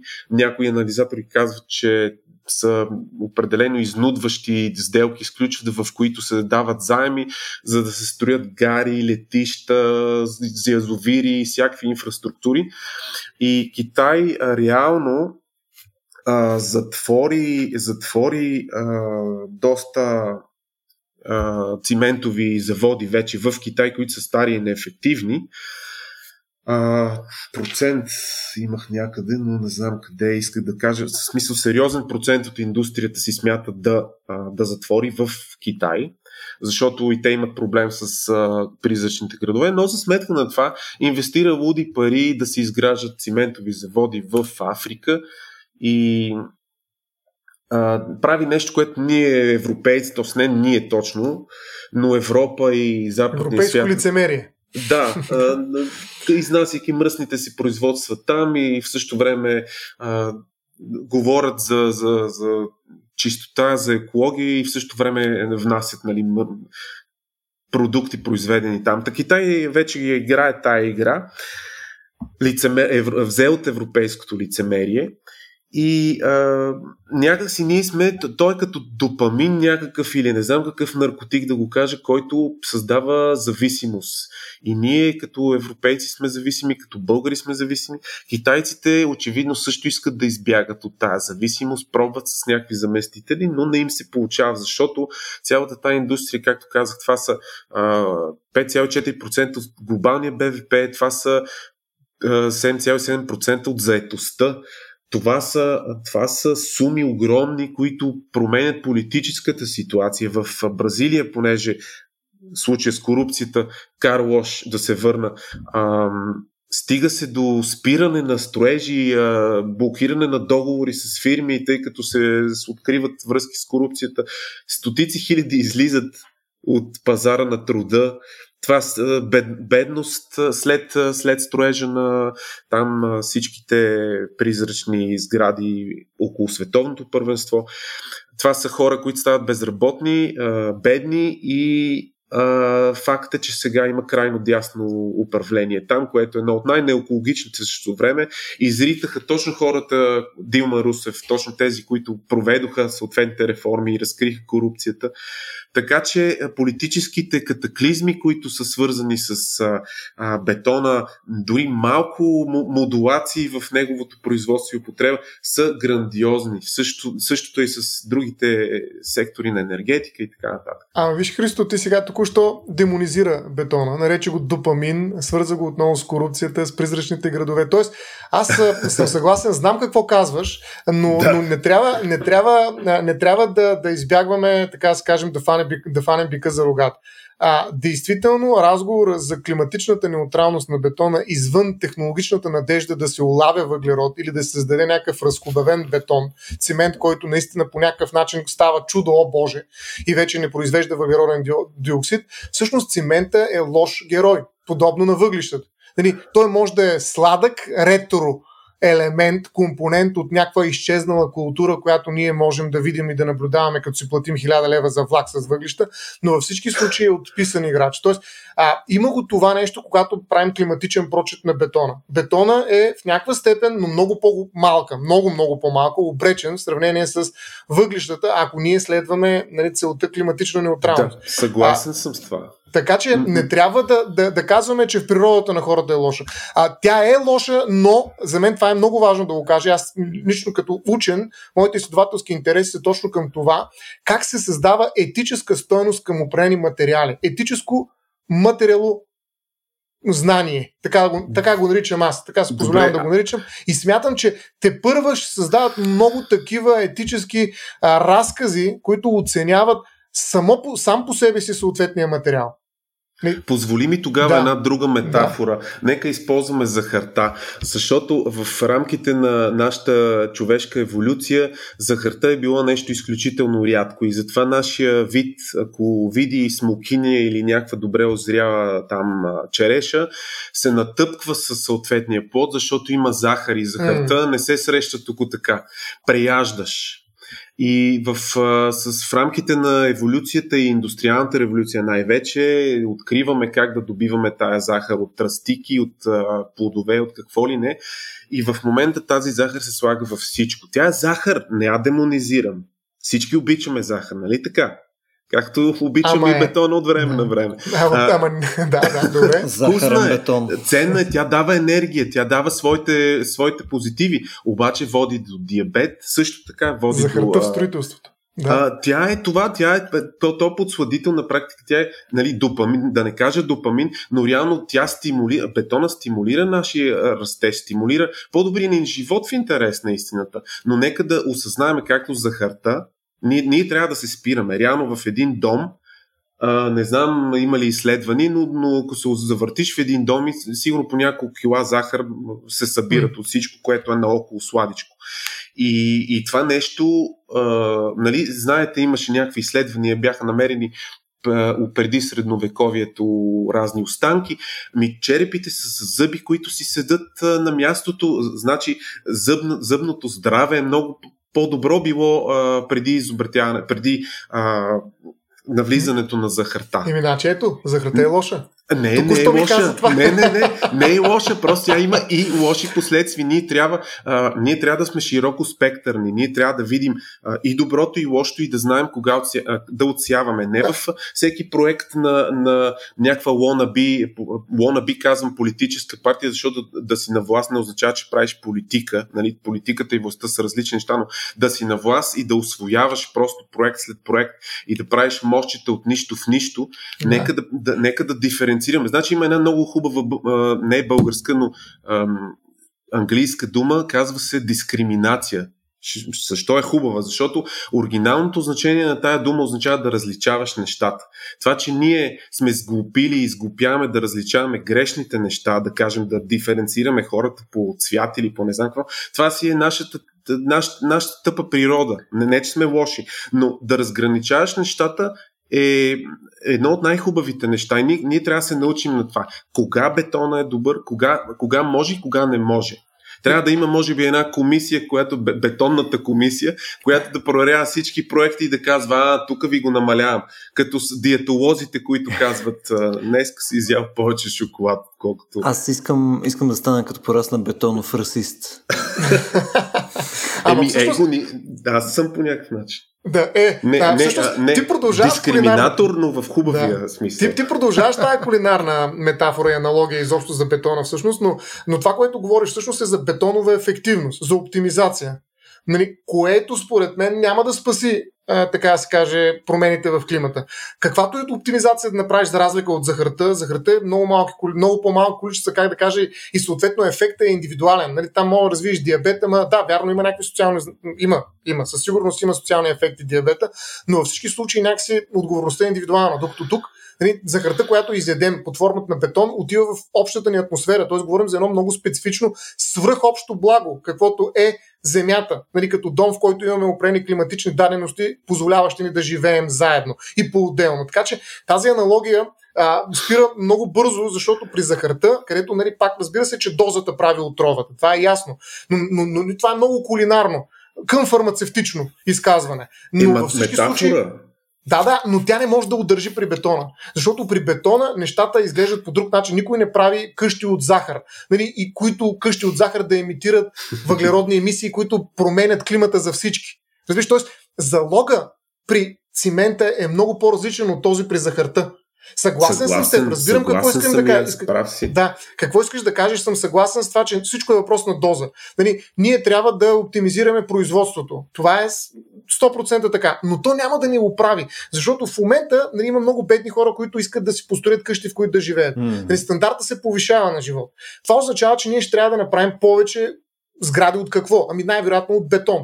Ние дори да оптимизираме, ти го каза самия, а, производството и да създаваме много по-ефективен в кавички, каквото и да значи това бетон, бетон, ние ще го произвеждаме още повече, за да в един момент дадем бетон на всички. Това е някаква форма и на бетонова справедливост, ако щеш, нали, наред с климатичната справедливост. И в този смисъл а, не можем да се решим проблема, а, как да кажем, като, като просто кажем, ами ние ще оптимизираме бетона. Или пък ние ще започнем да седим дървета. Нали, и това, mm. така как кажа, радикалните еколози го осъзнават. И затова казват, трябва да се отречем от този а, бетон. Тоест, ако не го разхубавим много бързо, ама наистина много бързо, ние трябва да се откажем веднага от него. Тоест, има един драматизъм, който е много по-силен от въпроса за дозата нали, който ти поставяш така много тактично и внимателно. Христо, нали? тук, а, тук влизам в а, разговор с теб. Докато а, нали, опитите на технологиите точно така, дайте еволюционно да има една еволюция на бетона, по която той да mm. позеленява. Нали, всъщност, екологичната гледна точка на хората, които, примерно като Грета Тунберг, се, се страхуват за спасяването на човечеството, всъщност не разсъждават по този еволюционен начин. Всъщност няма време бетона да еволюира нито пък да оценим точната доза, защото природата на човека Нали, ти си един хопсиянец, между другото, аз сега го разбирам. Нали, защото Хопс смята, че а, човека е нещо много лошо и затова трябва да има левиатан, който да го държи. И това е еколевиатана на, на, нали, на, на, на съвременната европейска политика, защото човека е лош по природа. За разлика, примерно, да речем, много други философии, а, които смятат, че човека е добър. Нали, а, дивака, свещение и така нататък а, на Русо. Но, а, Бетона Хопс, е ябълката. Хопс, да, Хопс е, е, е това, което казваш. Природата на човека е лоша, няма нищо друго лошо. А, но Не. за мен За мен това не е на дневен ред. Днес а, обвиненията спрямо бетона са много по-тежки. И кулинарната метафора няма да го спаси. Това искам да кажа, че аз ако съм прокурора, който съди бетона нали, на, на там, където е седнал той, ще съм много по-жесток от това, което ти се опитваш да кажеш. И не съм сигурен дали а, ти просто намаляваш, така да се каже, на степента на обвинение, което отправиш и действително вярваш, че трябва да дадем шанс на бетона и въпреки това да, да, да вървим към климатична неутралност. Кое от две? Не, ти, ти ме постави сега в много странно положение, защото аз а, от една страна трябва да защитавам тезата, че не съм еко-талибан, който иска да забрани всичко, пък в следващия момент трябва да защитавам тезата, че не съм, не съм така правя аз, така пропагандатор правя. на бетона. И сега не знам кое от двете да, да защитавам. А, по принцип съм, съм като природа съм балансиран човек И, и, и що се отнася до човешката природа, не, аз не смятам, че нещо лошо. Тя е така, каквато е. Аз я приемам и смятам, че без нея ни, ни, мисъл, ни нямаше да сме хора, нали? Както това е и с хубавото и лошото. Това е нещо много Просто ние трябва да знаем. Аз съм за знанието, за информацията, да, а, включително и с бетона. Трябва да знаем как функционира нашата природа, човешката, как функционира климата, как функционира бетона. И да видим на къде. А, ако аз не обичам, а, не съм за, за прекаляването с бетона, просто не ми се вярва, че може да го изключим а, напълно. Въглищата върват на там, но а, бетона ако, има, ако му сложим цената, която е, ако не се използва така, както се използва, тогава, тогава пак влизаме в парадокса на Джеванс, но в, в обратната посока. Колкото по-малко, толкова по-малко. Тогава вече се дава шанс на другите альтернативи да растат или на, на това просто да не се използва толкова. Защото, защото ще стане по-скъпо и нерентабилно прекаляването с това нещо. Да. И аз се надявам да стигнем в, в, в, в да влеземе в тая спирала по някакъв начин. Да, но така ограничаваме достъпа и то на най-бедните, всъщност. А, така че това е големия друг гаден нали, контра. Така на да бедните не, им, не, не, на бедните не им трябва бетон. Точно това е грешката. Мислиш, на бедните им трябва други неща. Трябва Бой. им образование, трябва им, трябва им някаква инфраструктура, да. Им... Трябва. Да. Значи, аз сега личен пример, живея всъщност между Амстердам и София. Аз прекарвам и някакво време в Холандия. И mm. вече повече в България, де, и мисля да се заседявам повече тук, но място, а, в Амстердам съм и, и на 25 минути с колело от почти в центъра, но на 25 минути по река Амстел като тръгна и стигам до една ферма, от която си наливам мляко. Там имам лекомат, пускаш едно евро и фермерско страхотно мляко. Дори си подквасвам, кисело става идеално. Но а, начинът по който е планиран града, той е планиран така, че в същото време Холандия не може да се каже, че не строи, не може да се каже, че не, е не една от най-строящите е всъщност. Но ключът там е децентрализация. Като казваш бедност, един от основните а, инструменти за справяне с бедността е децентрализацията. Не може а, общество или държава, която е централизирано в една столица, не може да е богато. Просто няма как. Защото има ли център, има периферия. А, Холандия е най-изключително, може би най-децентрализираната държава в Европа и съответно там не усещаш бетона. А не само, че не го усещаш, виждаш как новото, ново, новата вълна там е а, изключва бетона по един много естествен начин. А, защото жизнените пространства, те не се нуждаят от такива големи блокове, високи. Няма нужда от това. Те са ни, ниски строителства, които отговарят на, а, на човешките размери, в същото време и влизаме и обратно в тази. Ами ако обаче там живееха 1 милиард души, както примерно в китайските градове, какво прави? Не 1 милиард, Ема, 1 милиард, ама живеят достатъчно, живеят а, 16 нали, милиона бяха. А, три пъти повече от, от България, да кажем.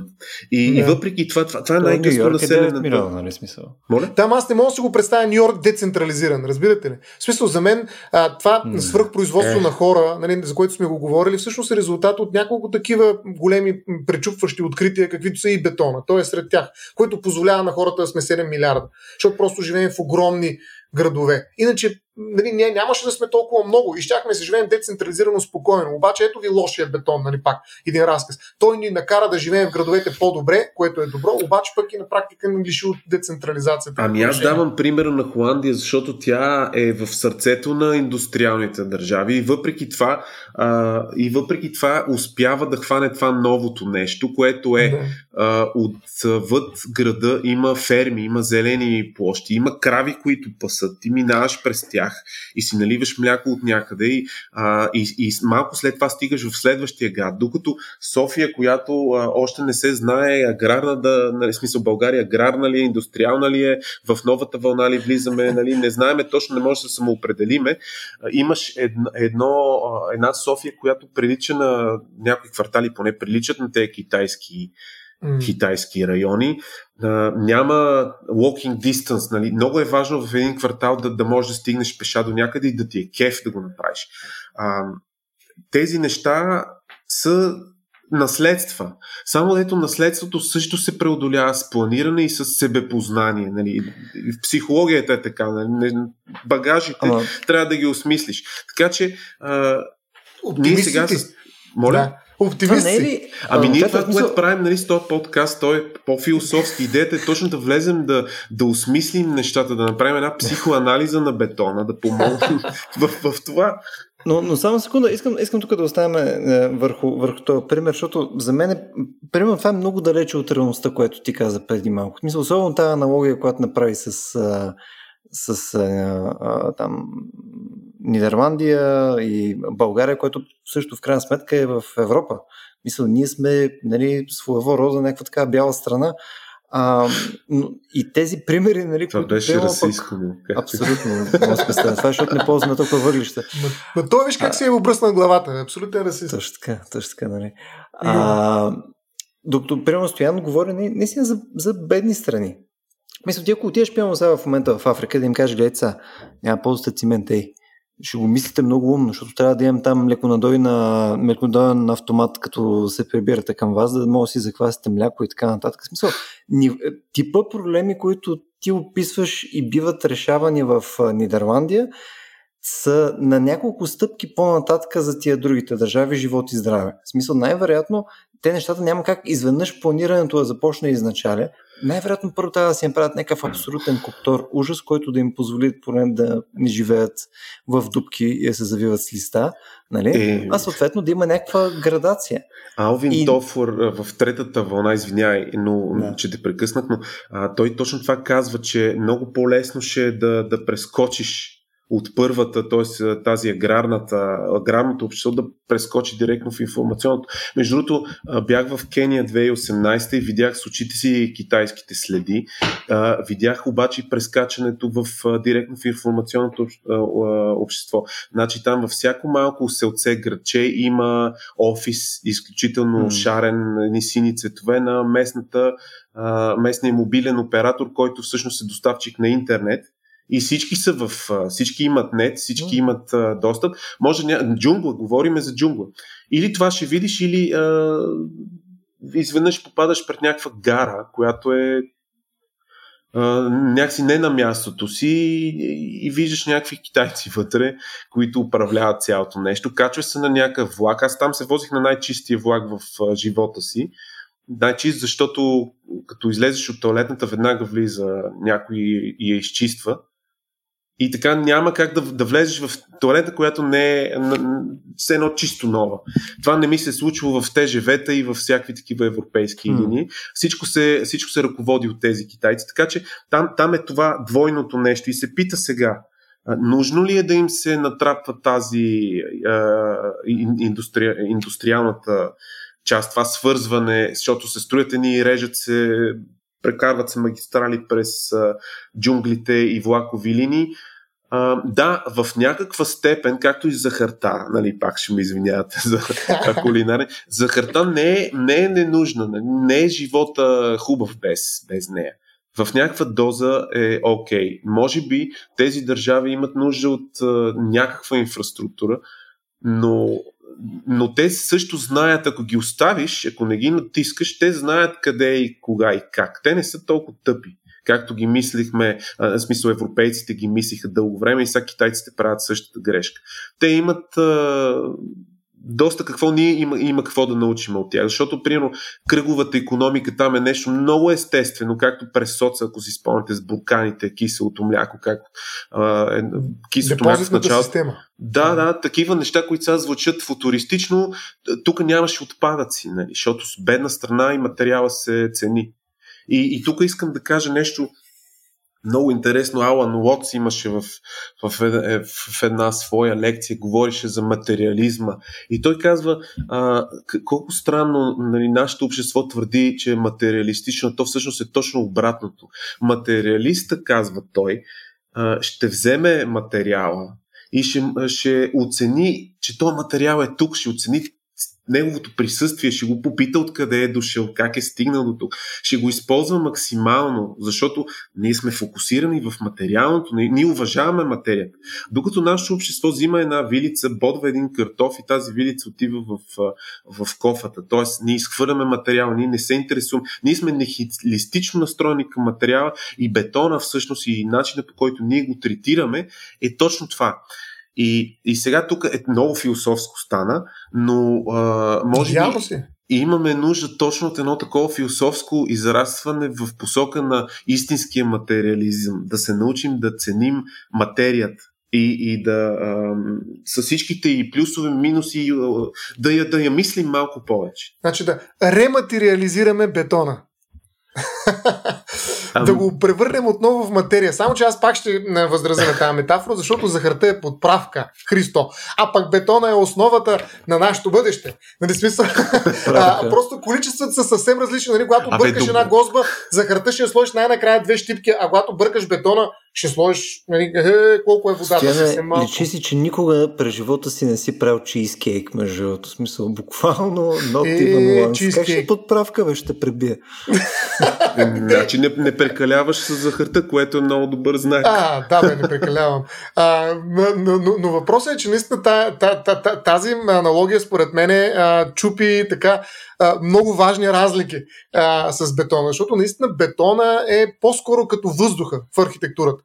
По-скоро е основната съставка, а, с която ние създаваме пространства, които се обитават. Нали? А, Докато захарта е нещо само, да. което включва нали, някакъв допълнителен вкус към ястието, което иначе е нещо друго. Никой не е само захар, освен любо. Очевидно. Нали, Сега разбирам защо ти така се фрустрира в тази тема, защото ти започна... Не, не, ти започна с брашното и ти явно си държиш. Сега, сега спорим за съставките. Точно така. да. Точно сега, така. Сега Брашно. Защото ти, да, да, да, ти започна с това, с брашното и сега спориме по състави. Значи, аз, аз питам Джорджана къде ще е. Джорджана е какво беше там? Ракията в майстора. Е, хора, Колко само... ще изпие докато бърка? Да. Само, само ме я, че не викнахме наистина един тук байчо да се включи с нас да ни обясни как си трябва за бетона. Само си говорим за а, Ама етика чакайте, сега като каза това, искам аз да спомена за морковите в бетона, защото има един зеленчуков бетон. А, няма да оставя така лесно. Между другото, това е един от альтернативите, нали, тези разхубавявания, за които си говорихме за бетона. Намерих го специално и казах, че няма как да не го споделя с вас. То е съвсем кратко, нали? но това е а, всъщност интегриране на биоматериали и биоелементи в бетоновите смеси. Какво се вкарва вътре? Използват се наночастици, извлечени от моркови, моркови и кореноплодни зеленчуци за подобряване на бетонните смеси. Тоест, представи си от коренчета на, на а, ето, Джорджан не има мор, моркови. На моркова го слагат вътре в бетона. Като има и, и, и друг вариант на, на такъв биобетон, който се наричаше как биорецептивен бетон. Какво прави той? Ами, нали, така се структурира, като вътре има мъх и лиши, които абсорбират обратно въглеродният двокс. Ние това не го споменахме, кар че Христо е писал за това нещо, че всъщност бетона вкарва обратно, абсорбира, реабсорбира част от въглеродните емисии, които е, са създадени при производството му, но те са част със сигурност. Тоест, така да се каже, не се реваншира, не става неутрален. Докато ето един вариант с мъх, нали, лиши, при които се разчита на това, че той ще може да, да стане климатично неутрален. Така че а, в рецептата могат да се вкарат, както започнахме от кръв и косми, точно. до връщаме други се, връщаме се до зеленчуци. кръвта и космите. Точно това е интересното, че направихме кръговата економика и се връщаме до добри, доброто старо време. Между другото, този израз е римски. Те те са го измислили, защото винаги миналото изглежда по-хубаво, по-справедливо, по... Та така и кръвта и космите в един момент ще се окажат по-добрия материал. Ама както ти каза, не са веган, а пък морковите са друго. Зеленчуковия бетон е зелен от всякъде. Нали, смисъл, той е вегански. Нали, няма Между как. ми харесва, харесва ми стояне, Да не как ти си намерил, примерно, там парчета от репчики и прочее, нали, които слагаш в бетона, докато аз единствените неща, които намерих, нали, като интересни альтернативи, е да се слага вътре с гория, буклуци от промишлено производство и така Което Шлак, пак е зелено. шлаки. Да, шлака, да.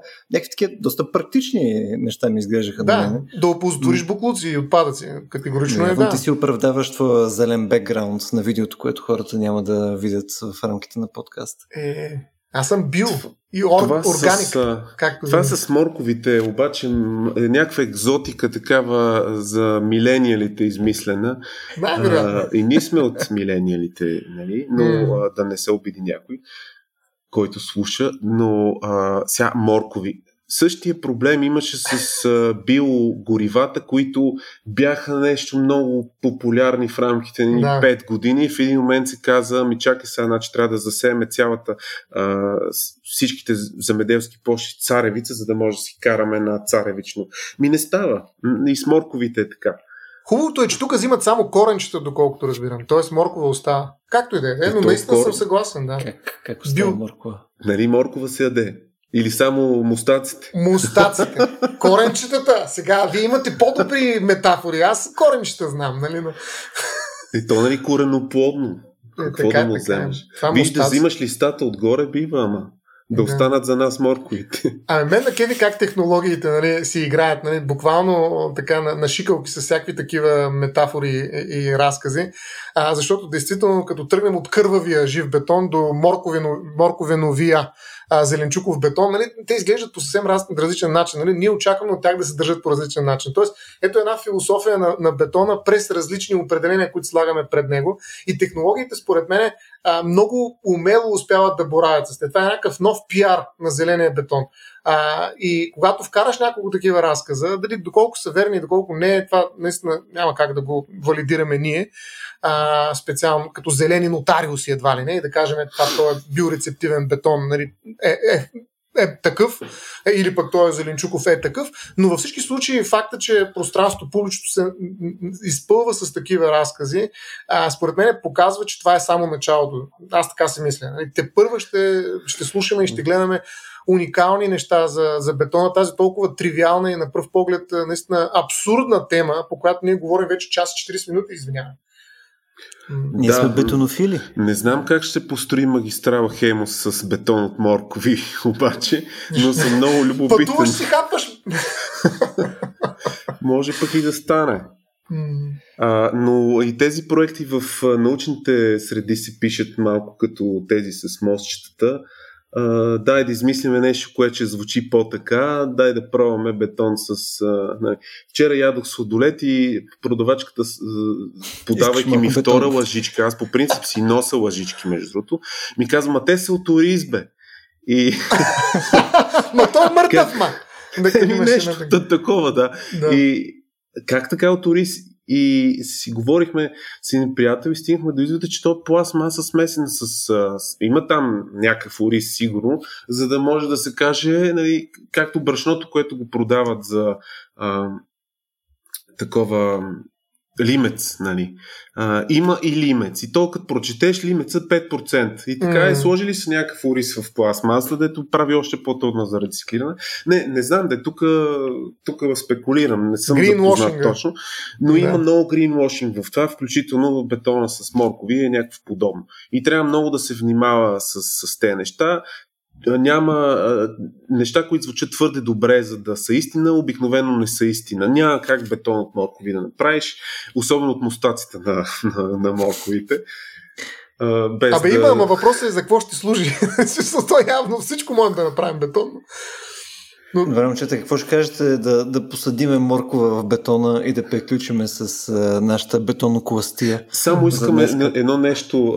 Тук мярнах, съм си драснал за, понеже Ле Курбюзие, един от бащите на, на този вид бетонен модернизъм, наистина много интересен архитект и артист, а, построил е дал тласък на бетонената архитектура, така да се каже, но, но човека а, е живял, ходил си е на море в едно бунгалце, построил си го е сам, което стаята е 3,66 на 3,66, висока 2 и нещо. А, толкова колкото един изправен човек с дигнати ръце. Това за него е а, еталона за добро, приятно жизнено пространство. Единствено жена му се оплаквала, че hmm. а, леглото, а, главата е, е към туалетната чиния, която е с, на половин крачка от, от съответното легло. Та, той там се чувства най-добре, най-щастлив и а, най-себе си. Човек е създал панелите, в смисъл бетонното строителство, дал тласъка, цитират го като такъв. Но, но ето, на едно от бунгалцата там, които е проектирал за собственика на терена е проектирал също някакви бунгалца. А, дори е изрисувал един човек с дигнати ръце и го е уразмерил с, с съответните размери. Какъв е, какъв е идеалният размер на жизненото пространство. Така че, колкото и да се въртиме, има си някакви човешки размери, които трябва да се следват и там сме си ние. Човешката природа си е най-добре да бягаме много от това, свършваме в някакви бетонени саркофази, които не ни правят по-щастливи. Питай Любо, питай Любо с неговия тристаен апартамент. Е, стух ли е, нали казва? така може. Тухлен може, а добре. Що ме натухла. Обаче вътре в тухлите има моркови пък. Те това са такива тухлите, нали са едни розови, защото са от моркови. Не разбраш? И цвекло. Си имам чувство, че като чувам съседите, тук май са, стените са от моркови или от броколи по-скоро. така че no way. Добре, еми бетоново блокче по бетоново блокче май вече отивахме наистина към края, но не е края на бетона. А, освен да благодарим съответно и на нашите слушатели, които ни изтърпяха вече час и 45 да философизираме по темата, да се надяваме, че им е било интересно. едно от последните неща, като за изпроводяк, евентуално да а, кажем, че съответно ако е била интересна темата а, на нашите слушатели или имат въпроси по нея и проче, може да ни върнат обратна връзка в а, страницата им във Facebook, която е racio.bg а, допълнително, ако ви харесва нашето съдържание и искате да ни подкрепите, може да го направите на RACIO.BG, наклонечата Support. А, там има серия начини за подкрепа, Patreon, неща и така нататък, посредством които ние получаваме пари, с които си купуваме бетон и ще градиме, ще бетонираме с 10 см България, лека по лека. Най-вероятно ще започнем първо с около 1 квадратен метър, следвайки по прогреса ни към момента, но и това е нещо. И мисля, че от това от нас, момчета, а, пожелаваме лека вечер и до следващия път. И на момичетата. Точно така. Айде. Чао. Чао.